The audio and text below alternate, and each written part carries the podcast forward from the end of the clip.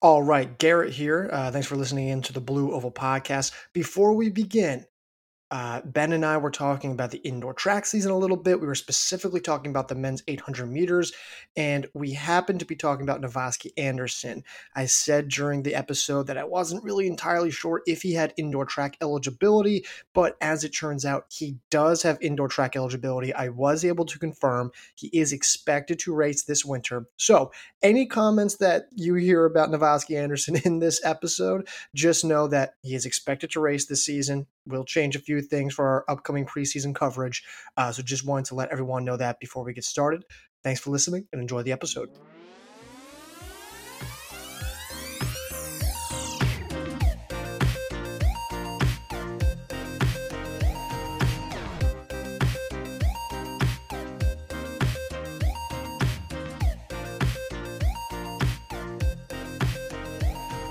Hello, hello, hello, and welcome to another episode of the Blue Oval Podcast. I am Ben Weissel, and joining me, as always, Garrett Zatlin. How's it going, man? Ben, uh, busy. I was at Eastern Carolina uh, this past weekend seeing my, my guy. Shout out to the ECU team over there. I uh, was able to meet the whole team. They were uh, very nice guys. Um, so shout out to them. But happy to be back after the, I think, collective 10 hours that I was in the car this past weekend. And, and happy to kind of can continue talking more track, uh, just with a different face this time. Yeah, you're in my old neck of the woods. Uh, uh, was it uh, was it the was the temperature at least decent for you while you were there? Oh my gosh, it's so funny. We get it's like 55 when I get there, and I'm in my my friend's like a uh, like building. He's in like one of the coaching buildings, his office, and one of the other coaches comes around. She goes, oh man, it's cold. I'm like, it's 55. I'm like, what are we doing? So, um, yeah, it was, I thought it was fine. Everyone there is like, this is the Arctic tundra. Listen, my old boss, when he would come, he, he's from like Miami, he would come up to Charleston. He would be like, whew. It, it's getting in the low 50s like I, I can't do this it's just I, I like and now living in chicago you living in dc like it's just your body is just in a completely different place living up here. Yeah, frozen heart, frozen soul makes yeah, sense that I'm exactly. freezing every day. So, um, what I am uh, feeling like we're getting a lot of cold energy is from the no one leaving a rating review. We did get one on Spotify, so shout out to that person. Love and respect you. But we got to get Apple Podcasts, right? Ben and I, we think we maybe sort of kind of possibly maybe not have figured out my bike situation. I don't know. I was getting a lot of feedback in the last few episodes. I might have figured that out. I might not have. We'll see. Um, so again, five star rating and review, Apple Podcasts, Spotify. We really appreciate it. And again, Hoka. Shout out to Hoka uh, for sponsoring us throughout the month of December. Really appreciate you, Hoka. And Ben, that's all I got for the intro. All right. Well, we are going to touch on two different things in this episode. Uh, we're going to talk about the end of season awards that we did for D1 on the cross country side. And then we're going to start with some pro announcements. We saw Ahmed Jaziri decide to turn pro with Under Armour um, joining the Mission Run Baltimore team, and then Brandon Miller turning pro as well to train with Bobby Kersee and joining Athing Mu. It, that and that group's going to be uh, incredible. Uh, which one do you want to talk about first? Let's start with uh, Brandon Miller because I think he applies most to the upcoming indoor track season mm-hmm. we're about to have. Absolutely. So he would have come in as the favorite in this event and now this really just opens the door to so many different guys and it'll be interesting to see. I, I, mean i felt like the whole season we were kind of the whole country and, and, we were keying on what he was going to be doing in the indoor season outdoor season. And now we there's kind of that that void so to speak. Yeah it's interesting right? Because we think moad zahafi's done. We think Navasky Anderson's done for the winter season. I don't know that for sure, mm-hmm. right? And then you kind of look at the guys outside of that group. Like last last spring, it was Anderson, it was Zahafi, and it was Miller. Some combination of that three, depending on what part of the season it was in. But that was it. Like that was just that was kind of what you were expecting. And now with this indoors track season coming up, the 800 meters feels maybe the most wide open it's been in a very long time. Like I can't remember the last time it was this wide open. Like I'm I'm trying to go through like my my list here from like last outdoor track season and I'm trying to figure out like who who's the favorite here. Are we looking at Jason Gomez? Is it just some other name who I'm completely blanking on? Is it Cade Flatt, like the freshman from Ole Miss? Uh, I mean, like I, I mean, this you know, I'm waiting for this article to load up, but I, I don't really know. Yeah, and we've normally seen the 800 be one of the like most contested stellar events in the NCAA. Almost every year we see someone win NCAAs and then go run at the World Championships or run at the Olympics. Like it's not unusual to see that. Um, and, and, now it, that we, the quality might have dropped. I mean, who knows? Somebody might step up, and that that might sound a little foolish. Um, but it, it's really hard to say. Does does Jonathan Jones still have eligibility, or is he he out as well?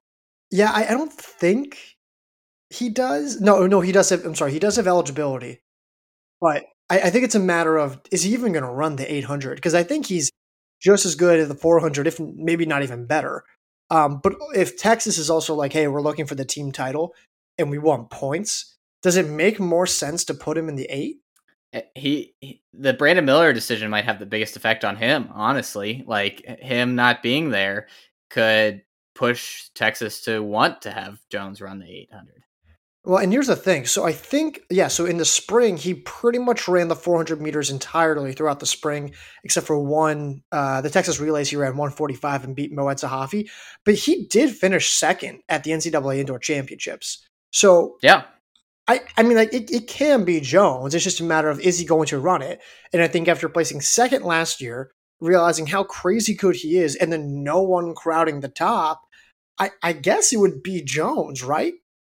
And we talk about how chaotic the 800 is as as a reason not to to maybe run that, or it's it, there's less of a chance of the favorite winning.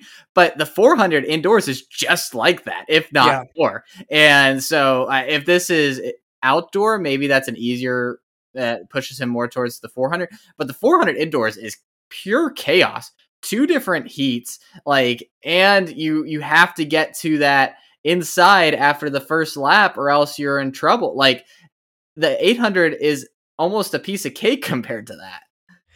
Yeah, um, I I'm not always on the same. I have distantly grown from the the 800 meters is so much more chaotic than everything else narrative. I'm not saying that doesn't hold validity. I'm just saying I just feel like oftentimes the top top top names of the 800 meters usually come out on top. Mm-hmm. Um, so I, I if I'm Texas, it might be like, hey Jones, you're gonna run the eight. Like there's there's no reason for him not to if they want to score points and win titles yeah, he sh- he should run the eight. So outside of that, it's like I think Jason Gomez, right? Like I'm I've been like going through the like the uh, the other list of names here. I don't think there's a ton of top top top top guys. Uh, I mean Miller's teammate, old teammate Sam Whitmarsh, maybe. Um, True. Sebastian Fernandez. I'm curious to see what he does at, like, with Dolan. a little bit more experience. Yeah, Sean Dolan's a good name. Um, Crayton Carrozza, does he is he still yeah, yeah. I thought he might pursue the mile or some kind of DMR combo. Yeah. So I'm not sure exactly what we would expect from him there, but yeah, the 800 meters uh, with Miller out is it leaves this wide open. And again, this is assuming and based on our current understanding that Moad Zahafi's not at Texas Tech anymore. I don't believe Navasky Anderson has any indoor track eligibility left. So this does open it up in a way that I don't think I can remember seeing in quite some time. Yeah, absolutely. All right, let's move on to Ahmed Jaziri, who uh, the reigning steeplechase uh, national champion, going to Under Armour with the Mission Run Baltimore team. Doesn't impact too much uh, on the indoor side, although he he is a very strong 3K guy. Uh, he didn't factor in too much last indoor season, but for this outdoor season, it'll be very interesting to see who kind of steps up it was a fantastic field last last year, and it should still be a very deep steeplechase field once again. But now you take the reigning NCAA champion out, and a few more guys are going to get a crack at it. Yeah, and which excites me because I think both Stokes and Hamilton are deserving of a national title. Um, it just takes one less guy out of it. I don't think Smeaton's back. I think he's done. So um, yeah, I mean Jaziri's great. Like Jaziri's super talented. I was surprised he ended up at Mission Run Baltimore. Like I don't know if that's necessarily where I saw him going, but um, it makes sense stay on the East Coast ish. Um, so yeah, I, I, I don't I don't really know if this really changes a whole lot. Like I think there's still some uncertainty at the top of the steeplechase of like who's truly the favorite, especially if Kai Robinson or Brian Fay ought to get involved right. in the steeplechase this spring. So I don't know if it really changes a whole lot other than like there's just one less title contender. I, I agree. Um, all right, let's move on and talk about end of season awards. So we have what what is this? I should have done this before. Three, four, five different categories. Right. And for the men and women, we're gonna start with best freshman. So if you want to see who we ended up picking as a TSR uh, conglomerate, as our uh, award winner, you can go to the site. Right now, Garrett and I are just going to talk about who we voted for, which in some cases might be the eventual winner, but in many cases, we're going to have disagreements about this with our fellow other fellow writers. So, best freshman. Let's start on the men's side. Do you want me to read off some of the nominee not, uh, nominees, or do we just want to talk about who we? Yeah, let's let's list off the nominees. All right, so we had Isaiah Story of Notre Dame, Fouad Messaoudi, Victor uh, Kipego, Marco Langdon, Asaf Harari, Will Anthony, Colin Sahlman, and Riley Ho or Hoff um, of Michigan State. So, who did you have out of this group? This is a very tough one, right? Because it depends. What are you looking at? Seasonal resumes? Or are you looking at the one or two performances that were so far above and beyond everyone? Mm-hmm. In this case, I win Isaiah Story. Um, I think it comes down to him and Fouad Messaoudi. Um, you can make argument maybe for what Marco Langone meant to Villanova, especially in the postseason as he became really good. But it's Sturry and it's Fouad Messaoudi. I went with Sturry. I think he was the problem with Messaoudi is that he only had two races and only one of them was exceptional, right? Sturry was great year round. And if a 65th place finish at the national meet is quote unquote his like worst race of the season, that's a very good problem to have. I think he brought consistent value. He was a borderline low stick at certain times. And um and I, I just think at some point or another, that consistency as a freshman is super rare. And I think you have to value that. Yeah, and those were the two that I kept going back and forth with. Uh, but I'm gonna go with Story as well, um, just because that consistency. Like you said, it, even if what was it, the 60th uh, place finish, if that's your bad day, 63rd, yeah. 63rd, like you felt like he was had a great chance of being an All American. His bad, his mediocre or bad day wasn't that bad. He was very consistent. Notre Dame could rely on them, and in a way that Oklahoma State just couldn't with Messaoudi. Like no one was expecting him to be an All American, much less what he ended up doing. Um, and, and, I think there is a lot of value to just having that predictability. Um, obviously, Messaoudi reached greater heights than anyone else out of this group.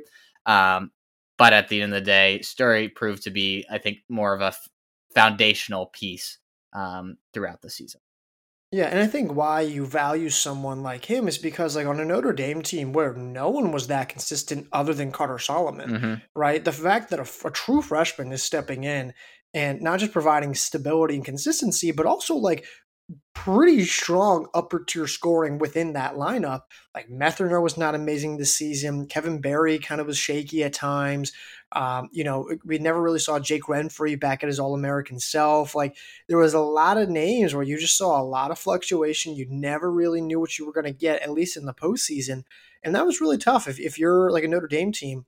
So for him to at least step in, I think that's what get I get. I can get anyone saying, "Hey, listen, 12th of the national meet from Messaoudi. Yeah. Like it just it has to trump everything, which I get. But if this is a seasonal resume, I think you have to look there. I liked Marco Langone a lot. I, I thought Langone was really clutch. 13th at Big East, fourth at Mid Atlantic.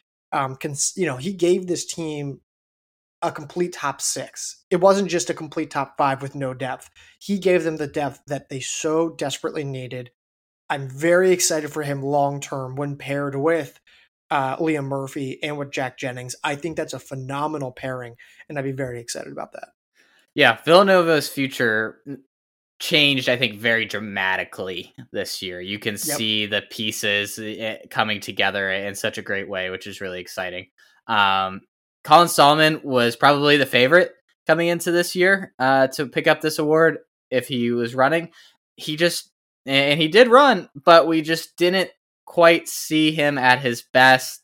Um, and I don't want to say I told you so on, on our preseason rankings, but like I, I was a little, I was a little more cautious with him. He was obviously one of the best we've ever seen come from the high school ranks, but obvi- that that adjustment period coming to NAU, running at Flagstaff, training at Flagstaff, it, it, it's a lot. It, and I don't think either of us are down on him long term. Uh, I think we still expect him to turn into a, a very good cross country runner mm-hmm. in the v- very near uh, to long term future.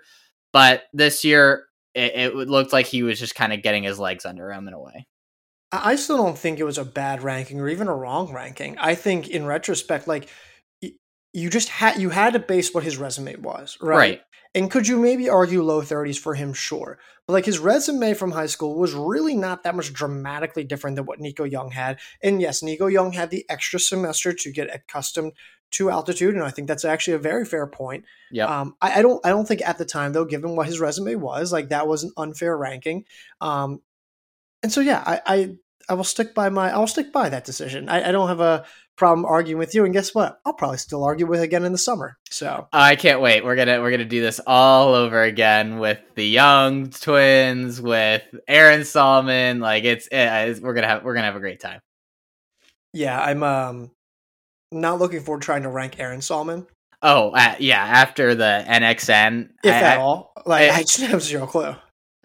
To not win a race all year and then win at NXN is is one of the funniest like bits. It's like how do you rank him in comparison now to the Young Brothers? Like here's you, the thing, you can't. I, I think. And, well, you, we have to. Like, that's going to be our job. Like, do we rank him at all? Like, um, I mean, yeah, I think well, the Young Brothers still deserve to be ahead. No, and, and they do. They do. Yeah. It just yeah, makes it a lot more complicated. Um, all right, let's talk about on the women's side nominees for this award: Hilda Olemomoi, Natalie Cook, Jane Buckley, Bila Jepkirui, Mia Cochran, Eva Eva Klingbeil, and Riley Stewart. These these names are always pushing my pronunciation yeah, skills. Um, this I think really came down to uh, a two woman race. Olemomoi or Natalie Cook. They finished sixth and seventh respectively at NCAA's. Where did you end up landing on this?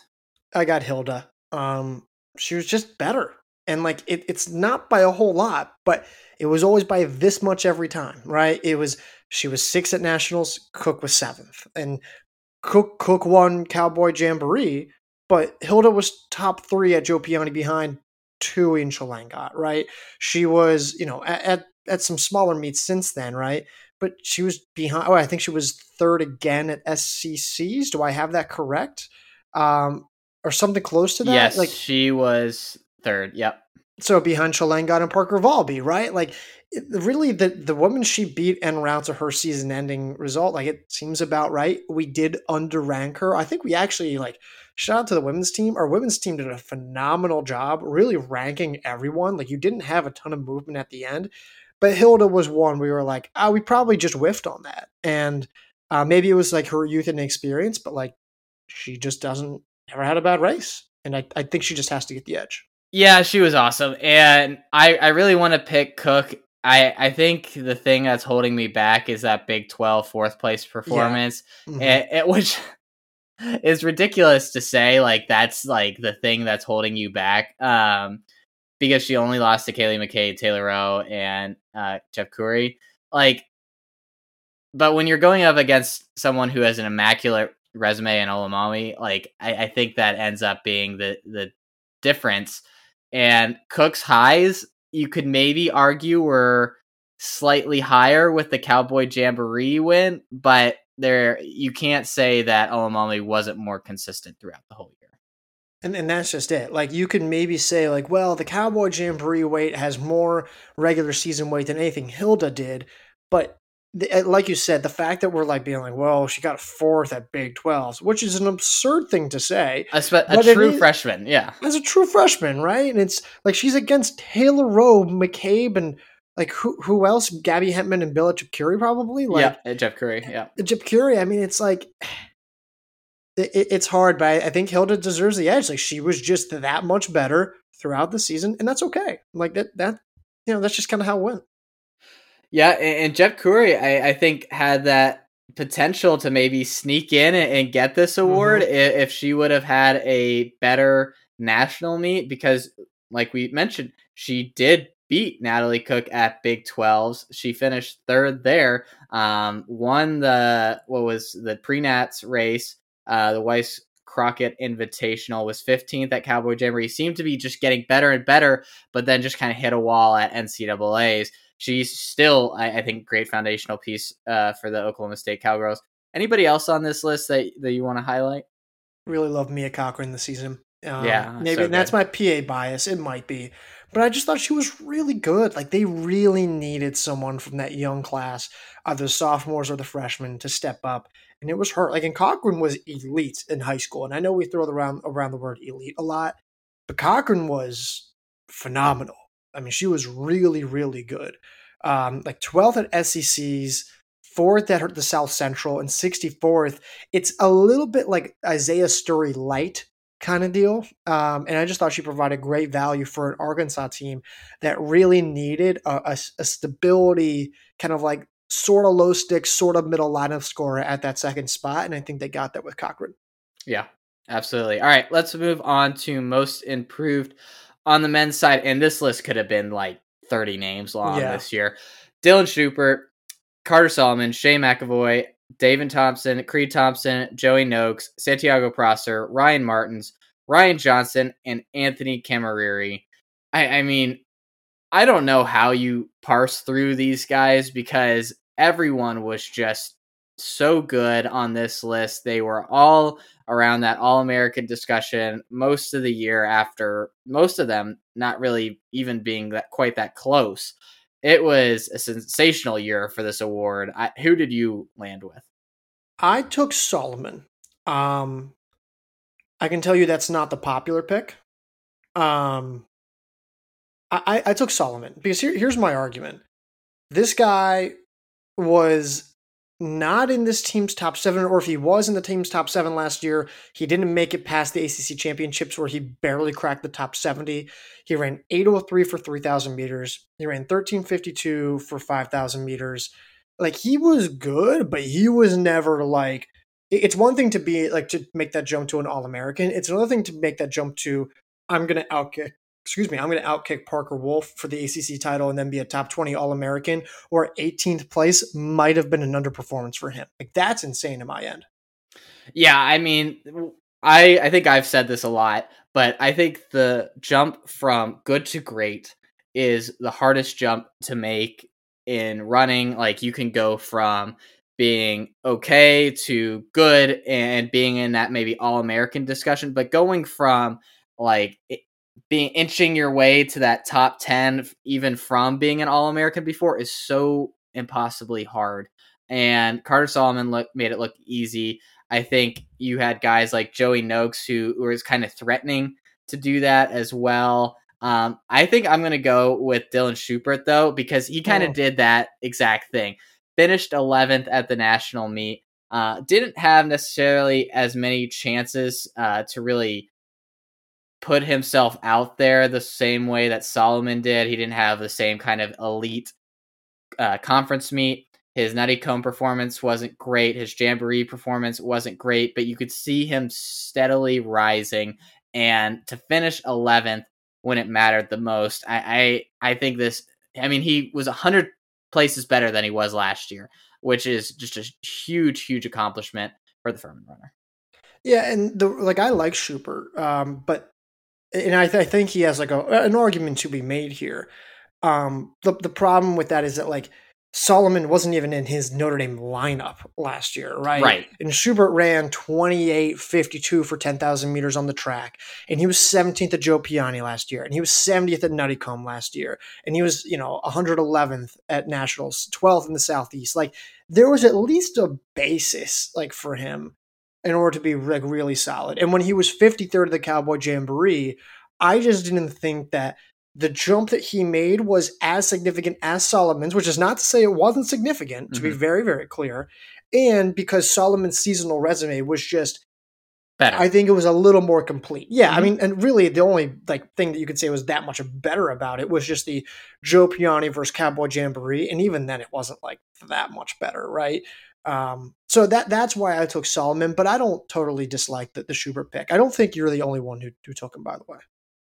This is an interesting hypothetical that we'll never know. But do you think if Carter Solomon is on Furman's team, he finishes in a similar kind of place at Nationals? Because like Carter Solomon could have been a very good runner last year, but Notre Dame just had a very complete lineup. Like I, I, I'm curious. Like we we just won't ever know. But I don't know if he would have been that far off what Schubert was last year. Well, I, and I think that's partially fair, except the, what I would say is okay, fine. Go back and look at his races from 2021, where he was 69th at ACCs, and he yeah. was 86 at pre nationals, which was a, a, good race, but it was not anything crazy, fair. right? 54 at Joe Piane was not as nearly as stacked, right? Where he was fifth at the Winthrow Winrow Valparaiso Open, right? Like, there's just things like that where I look at that and think, I don't like I don't know where we're we're suggesting that he was going to be like where Schubert was last year, right? Right. That's and fair. So that that's why I say that. Absolutely. Um, I mean, looking at the BYU guys, and we'll talk about this probably more later in another award. The improvements that we saw from the Thompson brothers, from Joey Noakes, I, I mean, just incredible how much better they all got. Um, Santiago Prosser started the season strong, faded a little bit, but had a, a great finish. And, and, then you had guys like Ryan Ryan Martins, Ryan Johnson just kind of come out of nowhere and, and, just be really, really good uh, and, and, be have great national meets at the same time. Like it, it there there isn't a wrong answer on any on this list really. No, no, and I, I think you know you look at like Ryan Martins, right? Like this guy was like just a middle lineup scorer for like a not great Nebraska team, and now he's like 29th at the national meet, never finished outside the top three leading up to the national meet. Really solid. His competition wasn't that great, which is why we ultimately kind of ignored him. But he runs that, and then I now I know the indoor track doesn't play into this, but just runs 1333 yeah. to win his heat. Like the guy's the real deal. And I, you know, like I said, you know, much like me voting for Carter Solomon or you voting for Dylan Schubert, um, Ryan Martins was not the only guy just picked once and and so I, I like I like uh, Martins. I think he's a good pick. I understand it because maybe just quantitatively he might have been the best. Um, but yeah, I mean, there, there's a lot like Ryan Johnson. You can just go down the list. Yeah. Um, like like Shane McAvoy, like the dude was basically a non-factor, and then all of a sudden he might be one of the best guys on his own team. Yeah, I mean, he was super consistent this year and was just I finished 23rd. Gave Tulsa that same kind of four man structure that they love mm-hmm. to have. Um, and they couldn't have done it without him this year. Um, all right, let's move on to the women's. Hopefully, this will be a little bit more uh, easy to decide. Elise Stearns, Maya Ramsden, Savannah Rourke, Laura Pellicoro, Yasmin Margini, Sam-Marie Duchon, Everlyn Kemboy, Nevada Moreno, and Kelsey Harrington. I think we had uh, this one's a little bit easier to pick. I had Elise Stearns. Did you have the same? I had Elise Stearns. Yes to talk about from going from good to great, she blew by that. Like she was just rock solid. She was really emblematic of NAU's women's team as a whole this year. She looked so impressive, so under control. And to finish, what was she? Was she fourth? Um, fourth, yeah, yeah, fourth at NCAA's. I mean, and for her to finish fourth by the end of the season wasn't that crazy to think about. No. And that's how good her regular season was for someone that was certainly not in that like we didn't think of her as a top 10 woman coming into this this year and for her to have built her resume that much by the NCAA meet just shows you what kind of year she had. She wasn't even a top 50 name. No. Like like she she wasn't on anyone's radar. Like she just wasn't. Um and so for her, and it's not just like, oh, she had one great national meet. She was fifth at Cowboy Jamboree, and that was her worst numerical placement of the season, which is fifth at Cowboy Jamboree. She was then third at Nuttycombe. And like you think like, okay, well, but she's kind of new to this level. Let's see what happens when she gets to the national meet. And she still delivers there. Like it, it's not just, oh, she had one or two really good performances. It's like, no, she's one of the best women in the country from day one and pretty much kept it that way throughout the entirety of the season it's not just oh she jumped up in fitness it's she jumped jumped up in fitness took another half step and then maintained the best control of her her newfound fitness that i've seen in a very long time. It, it was one of the most it, this was one of the easiest votes to ever make yeah, it's rare you see someone improve that much in fitness and then immediately be able to translate that at the NCAA meet because it, you see a lot of people improve a lot in the regular season, but then it's a new situation for them to be running in that front group, and all of a sudden they just can't, they, they don't handle it great. She never looked out of place in any field that she was in, certainly at NCAA's um, and, she is, I, I, think, very deserving um, to uh, of our votes. Looking at other other women, I mean, Nevada Mareno was probably the clutchest uh, person mm-hmm. out of this list, maybe the most valuable runner out of this list for what she did for NC State to get them that national title. Kelsey Harrington coming out of nowhere to finish 17th. Um, I, you had Savannah Roark, who was just unbelievable for Syracuse all year. I, I mean, there's a lot of other good names on this list as well. Who would have been your second pick? Uh, I think either Roark or Everlyn Kemboy. I think I, would have. Yeah, go ahead. She, I think what she did, like she was just very uh, almost similar to Stearns, just a, a, a level or two down uh, in terms of the performance and a level or two up from maybe the expectations we had coming into mm-hmm. this year. Um, but she was just great all year 19th at ncaa's and i don't even think that was necessarily a great performance for her. Um, I, I, think that Kemboy really just moved to a completely different tier in my mind throughout this year yeah, I, I, took Roark only because Kemboy was so good on the track already. Mm-hmm. So I, I thought Roark just deserved it, just because there was like there was no precedent for her other than being really good in high school. Right. Right. So I mean, like that was obviously there, but I just think what the what she did this year and what she meant for a Syracuse team that like they they kind of needed that identity. All right, yeah. and I think she gave that to them. Absolutely. All right, let's move on to best performance on the men's side. We have Alex Maier winning the Cowboy Jamboree over Nico Young and Charles Hicks. Ky Robinson winning the Nuttycombe Invitational. Charles Hicks outrunning Nico Young at the NCAA Championships. Victor Kiprop winning at Joe Piane. Carter Solomon outkicking Parker Wolfe for the ACC title. And Parker Wolfe setting the course record at Paul Short to win this this one was a little contentious here, and, and we're on opposite sides here. I'll, I'll let you take the floor and explain your vote first. It's Carter Solomon beating Parker Wolfe. I don't want to hear anything else about it. It maybe it was the most thrilling performance, but I think it's Absolutely. the best performance. It's sub twenty three, and I you know I hate times on the grass, but sub twenty three. The like to outkick Wolfe after he passes you, mm-hmm. right? To come back and get him again I think this was like it was big validation for Solomon, who again had never been in this position before, had never other than Nuttycombe, right? But like he's new to this idea that like, hey, I can contend and beat a top ten name in the country. Um, I, I, I just think it was the best performance, like just in terms of how he responded, how he overcame the inexperience of being at this level, how he validated himself earlier, the guy he took down to make this happen just how fast it was in general on a Panorama Farms course that, by the way, is not fast at all. I mean, everyone ran really fast, but like it's not fast. So I, I took Solomon for that reason. And maybe I'm just a big Solomon fan. I don't know. I, I, I don't think that's a bad vote. Like it was certainly the most interesting race to watch for me. I think second might have been like the Ky Robinson. Like the that last kick was a lot of fun yeah. to watch as well. But like the battle with Wolfe and Solomon, where they just kept going back and forth, back and forth. The pace was being pushed so heavy like the entire time. It, it, it was like probably one of the more exciting races I've I've seen in cross country for a while. Uh, but for me, I, I think the way that Charles Hicks beat Nico Young and Drew Bosley and, and, the way that that race played out for him to get that validation of that first NCAA title, I think that was.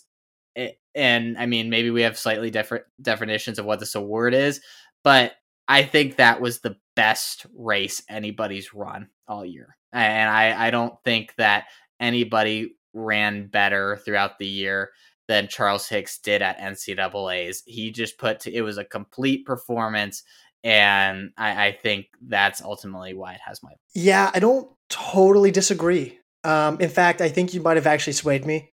I think you're right. It's maybe the most complete. It's maybe just in terms of like what is truly the best performance. It's probably the mo- it's it's Hicks winning. And, and, and I hate like picking that one because like that I don't want this award to be like oh whoever wins nationals. Yeah, like right, that right. that shouldn't be this award but I, I just think the way that it was run where it was gas gas gas from the nau guys and hicks beat them at their own game like I, I think that is so impressive. And, and i think if it was just kind of a run of the mill championship win then I, I think you would pick something like solomon winning or ky robinson winning Nuttycombe i think those were also very good candidates yeah, I, I just I hate that you're right because I want Solomon to win this, but it you're right. It's probably the best overall win. It just is, and I, I can't dismiss that. So I, I understand. Uh, I think Parker Wolfe needs a little more credit for his course record at Paul Short. Like, it was it Sam Chelanga's record he took down? Yeah, that's a so. that's a big deal. Like, that's a big deal. Maier's win was great. I think we were still trying to figure out the season. I think everyone was still trying to find themselves, right? Um, you know, but Victor that was prop. That was very validating, like that, like of what he did on the track to like come yeah, out yeah. and beat those guys. Like we were like, uh, well, is he number one now? Right. Like, like, and like that was not a conversation we were having before. I mean, and that you can't dismiss that result at all.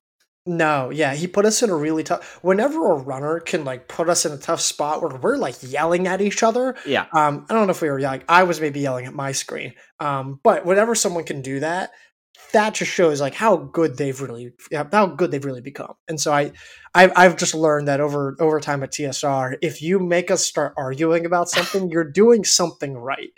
Um, so, anyways, uh, do you have anything else that you want to talk about here for best win?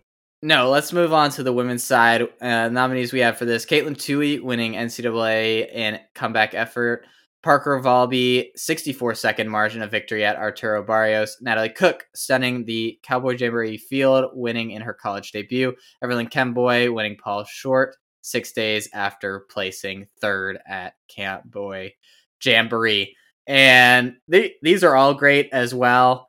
But at the end of the day, and, and I hate doing this again, but it's Tuohy winning it NCAA's. Yeah. It would seeing I, honestly, I think this would have been whatever race we saw Tuohy and Valby go head to head would have won this award, and right. it just happened at NCAA's, and that's why it's the the best performance.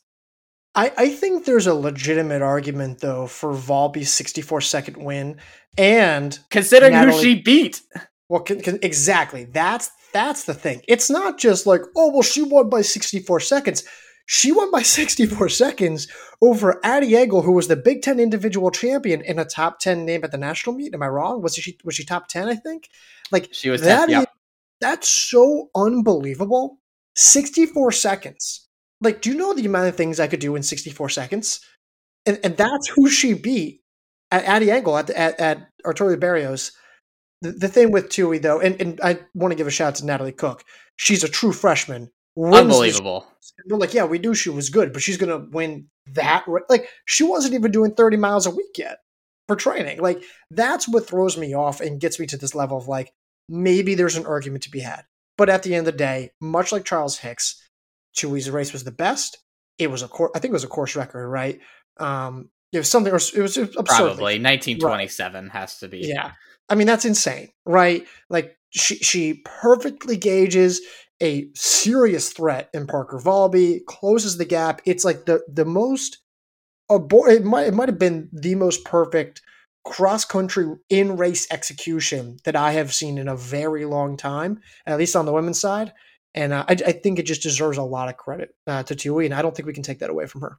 No, I mean she left herself so much work to do in the last mm-hmm. like two or three k and did it. Like mm-hmm. and that over someone who is no slouch. Like this isn't someone running over their skis like and just pushing at a like pace that would be unreasonable. This is Parker Valby who can do this. Um, and so for Tuohy to beat her the way she did, I, I, mean, one of the most fun and incredible races we have seen in a long, long time. Yeah, I, I agree. Um, yeah, just uh, but I do think Cook and Valby have a. I I wouldn't argue with anyone who voted for Parker Valby's win or Natalie Cook's win, and just so everyone knows, it was not a unanimous decision. So I'll just say that if you want to check out the site. All right, next up, best distance coach award. We on the men's side had Mike Smith, Dave Smith, Ricardo Santos, Ed Eyestone, John Hayes, Mick Byrne, Ryan Cole slash Laura Bowerman of Air Force, Lyle Weiss of Montana State, and Pat Dyson, Pat Tyson of Gonzaga. This one, I we might need to talk through this one because I I keep going back and forth. Um, I think there are uh, two two two teams, two teams, the two names slash sorta. And you see where I'm going with this. Where I I could have picked. I think it came down to um, Laura Bowerman slash Ryan Cole. We we said slash because the distinction on their roster is a little like Laura Bowerman is the cross country associate head coach, but I think Cole's the director. There's some kind of relation there, so I just put both. Yeah, I I just thought so. Air Force basically, and then the other is Mike Smith. And I think everyone's like, well, of course you put Mike Smith. They won the national title. But Mike Smith didn't just win the national title. He won a national title for a three-peat in a year where everyone's like, are we sure they're going to win? Like, they're not going to win the national title. And the fact that he rallied his team, they all peaked in the postseason. That that's what really gets me. That's what really makes me say, like, I don't know if any other coach would have been able to show this kind of turnaround that Mike Smith did. I, I just it's unbelievable. Oh, hundred percent. I, I mean, he resurrected this team from like not only like not being title contenders, but like we weren't we felt like they should be a podium team, but they weren't even the lock that they have been in, in, on the no. podium in, in, the same way in years past. Talk talk me out of why I shouldn't like feel strongly about voting for Ed Eyestone because like yeah. for mm-hmm. him to completely revamp the lineup. I mean, obviously you had Casey Clinger you had Chris Allen, you had Brandon Garnica. Like you, you, they had the bones of a really good team uh, and, and some good front runners.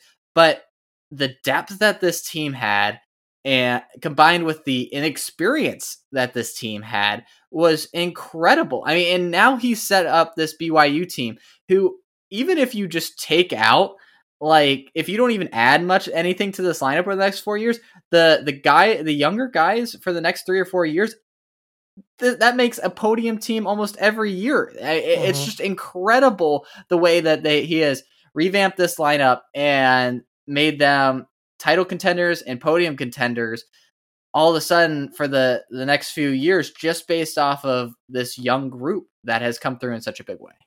But what's really crazy about the Eyestone thing is they can't they they entered the national meet and we had seven of their guys in the top forty ranked, and it wasn't unreasonable because what they had, there's they six seven. That's seven in the top fifty-two. Like that that's what blows my mind. And like, they didn't it, win. They didn't even come close to winning. they weren't even they got third, like which is absurd. Like through they if you want to gauge a team on how good they are through the entire 7 of their lineup, no BYU B, BYU was better and Eyestone has an argument to be to be voted here. The problem is, is that that's not how cross country works. It's your five best runners on the day I think Smith deserves it. I also think Air Force deserves it, not just because they beat expectations and they were terrific and yada, yada, yada, right? It's the fact that they did it without Nick Scheller. They did it with uh, like two guys, I think, basically being injured and being taken out. They did it without Sam Gilman being an All American. Yeah. Like it's it's these things that you start going down the list. You're like, and, and their back end was phenomenal. Like uh, maybe better than some of the back ends of the podium teams that we saw. Like there's six, seven guys so I, I, I think there's a legitimate argument to say like Air Force didn't just make a leap; they made a leap despite like two, three injuries, and no one like you know, not everyone running to their absolute best, and that's the scary part. Yeah, I mean, you compare them to like John Hayes, what John Hayes did at Wake Forest, which is incredible, but you could see this coming um, right. in a way that you didn't with Air Force. You saw the tools that he had at his disposal, and you could see if they put it together, and they did. And all credit to them for doing it.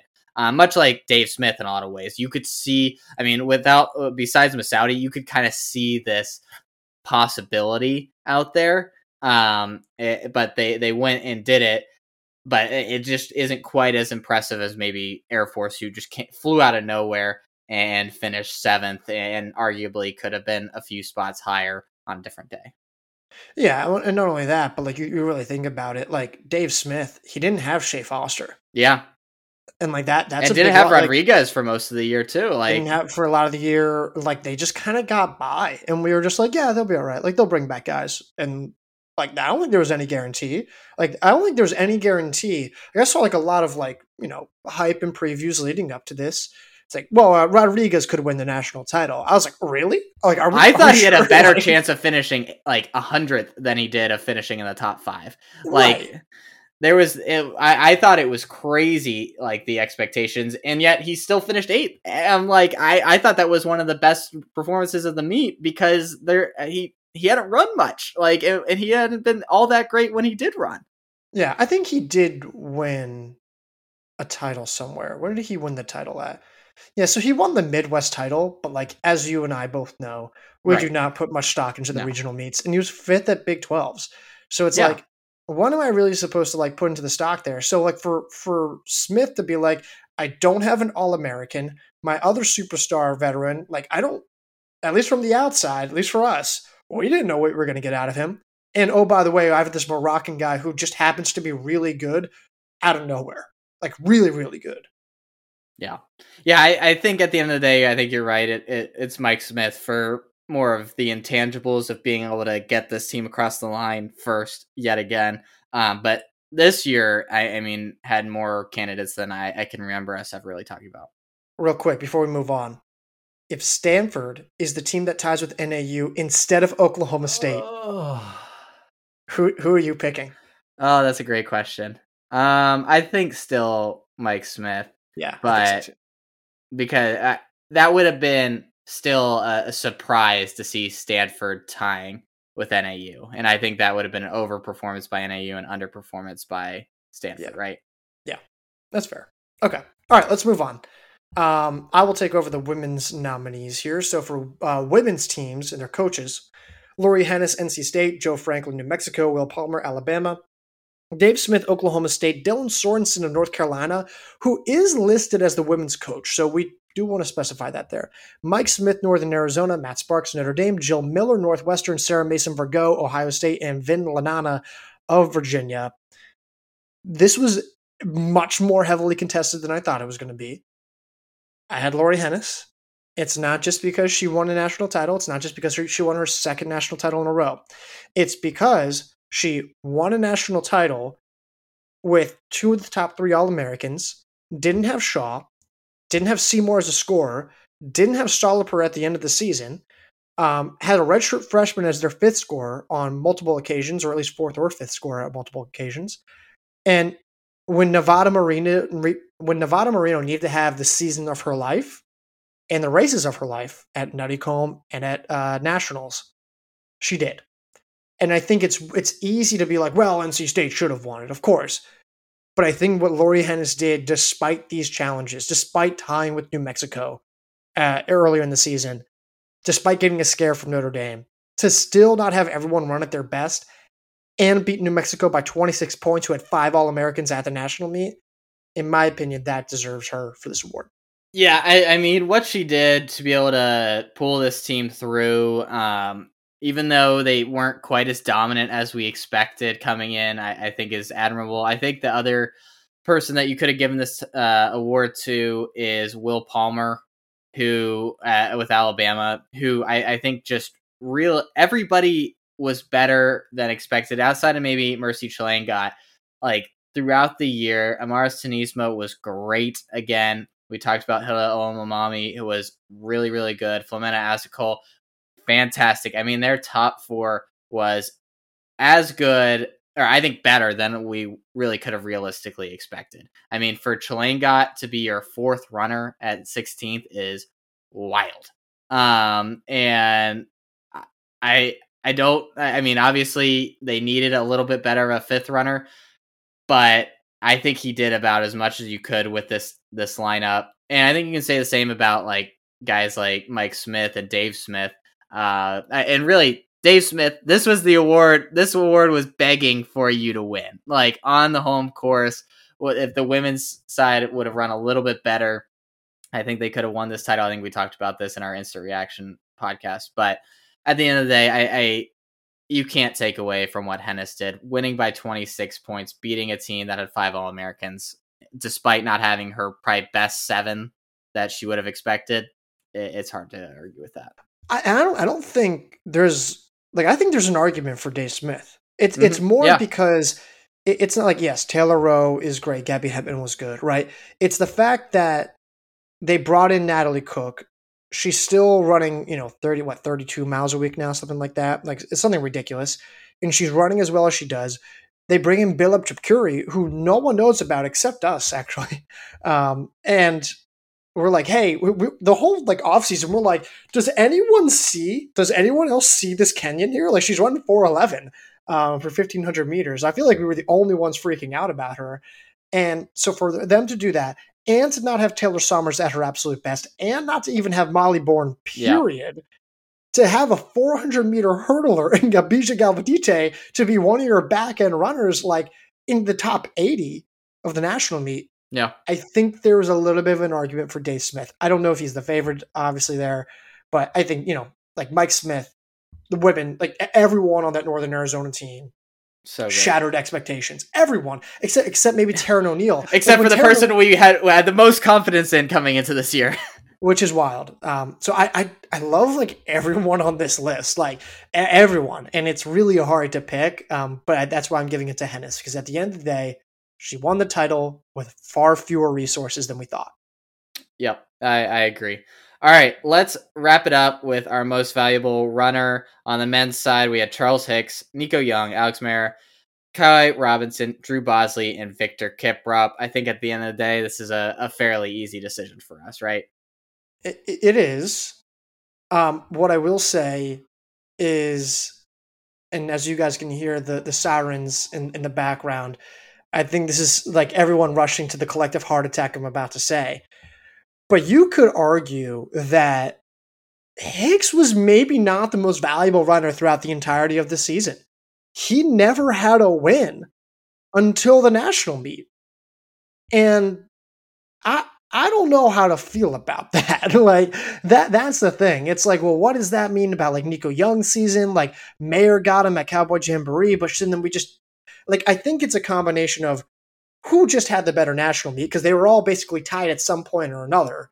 And you know, I, I I, voted Hicks, but I don't think it was as like comfortable as a pick as maybe other people were saying. I think Maier is the only other one that you really yeah. could have said. Um, fifth place at nationals, won that Cowboy Jamboree, had a very good argument to be the the winner of this award going into nationals. Um, and I think Hicks just being very steady throughout the year and then capitalizing when it mo- mattered the most ultimately wins him the award. But there was no one that you went into nationals thinking that they had clinched this award already, which no. I, I think made nationals kind of the tiebreaker in a lot of ways. No, so if Maier finishes second, I think it's a lot more of a conversation. Yeah, yeah, I think there's just, like, like we're not like we're not even talking about Nico Young, who was second at Nuttycombe and second at Nationals. Which you put that together between yeah. Hicks and what everyone else, that's the better collective performance, right? Yeah, that's what that's what's crazy. Yeah, yeah, uh, yeah. I mean, he it, it's crazy because with all the hype, like whenever he doesn't win, it feels kind of like a, a letdown. But like he has lived up to all reasonable expectations of him. He's been consistent and just great. He just hasn't had that like career defining win yet. I, I think we will learn a lot. I think a lot of people, and even me, understandably, was like, "Yo, when are you going to win the national title after this fall?" I, I think maybe those questions become a little more valid after the spring, where I believe, yeah, and this is just a hunch. I have no like understanding of this, but I believe he could move up to the 10K. And he when he does, oh, he should. That's what I'm saying. He should move up to the 10K. And if he does, and assuming that he will, I think he can win the national title there. Mm-hmm. And if he does, then we, we don't have to have this argument anymore. But we'll see what happens. So I'll leave it at that. On the women's side, Katelyn Tuohy, Parker Valby, Kelsey Chmiel, Elise Stearns, Bailey Hertenstein, Hilda Olemomoi, Natalie Cook, and Mercy Chelangat. This one's about as cut and dry as you could. There was two women who came into the nationals with uh, the chance of this award, and Tuohy ended up winning nationals, and, and this this has to be her award this year. Yeah, yeah. I don't. Yeah. Do we have to have this conversation? No, this is easy. Okay. All right. Cool. Sorry, sorry if anyone really wanted us to dive into that one, but just gonna just we're just not gonna have that conversation right now. So, all right. All right. Yeah, let's let's let's wrap it there. Those were all the awards. Make sure you check the site to see who ended up winning those based off our TSR votes. Um, but yeah, we had that's kind of a I guess our final wrap on the cross country season mm-hmm. um, from this past fall we will be looking more into indoor meets as as we slowly start going and then obviously we probably won't see a whole lot uh, until january and everybody's back from break but we're excited we got a lot of things going on with the site i don't know if you have anything you want to tease going ahead yeah yeah yeah so i mean like i, I you know december i think everyone's like well you guys slow down end of season the holidays i'm like ah like it's the most diverse content we ever get because we get cross country end of season awards, wrap up for cross country. We get um oh gosh, what was it? We get BU, right? We get to do our indoor track preseason rankings. Then at the end of the month and into the new year, we get to do freshman class rankings. So the current freshmen for this year, we rank those classes and transfers. We got more transfers. So, excuse me. Watch out for the site on that. We've got a whole lot more coming there. We've got news on the site. We've got rankings and the season. Like it's all coming. Like December's a really, really fun month for us.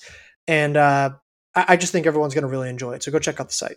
Yeah, I'm excited. I think there's going to be a lot of arguments had in the next few weeks. So yeah. that, that'll be fun. I, I, can tell you that you and the with the conversations we've already had just on this podcast, I, I already know that this is going to be a very contentious list. I'm excited to see what Mara and, and maybe even Scotty are able to produce on the women's side here before we we jump. The the indoor rankings are gonna are gonna be a battle. We're we're gonna go. We're gonna get a lot of people angry at us. Yeah, yeah. And we're gonna be yeah. get angry at each other probably. So. Oh yeah, yeah. I'll be like, Mom, not now. I know it's like. so. All right. Shout well, yeah. Let's wrap it there. Shout out to Hoka um, for for partnering with us and uh, Wyatt Barnsley for producing. Um, but until next week, Garrett, I'll talk to you. I'll talk to you.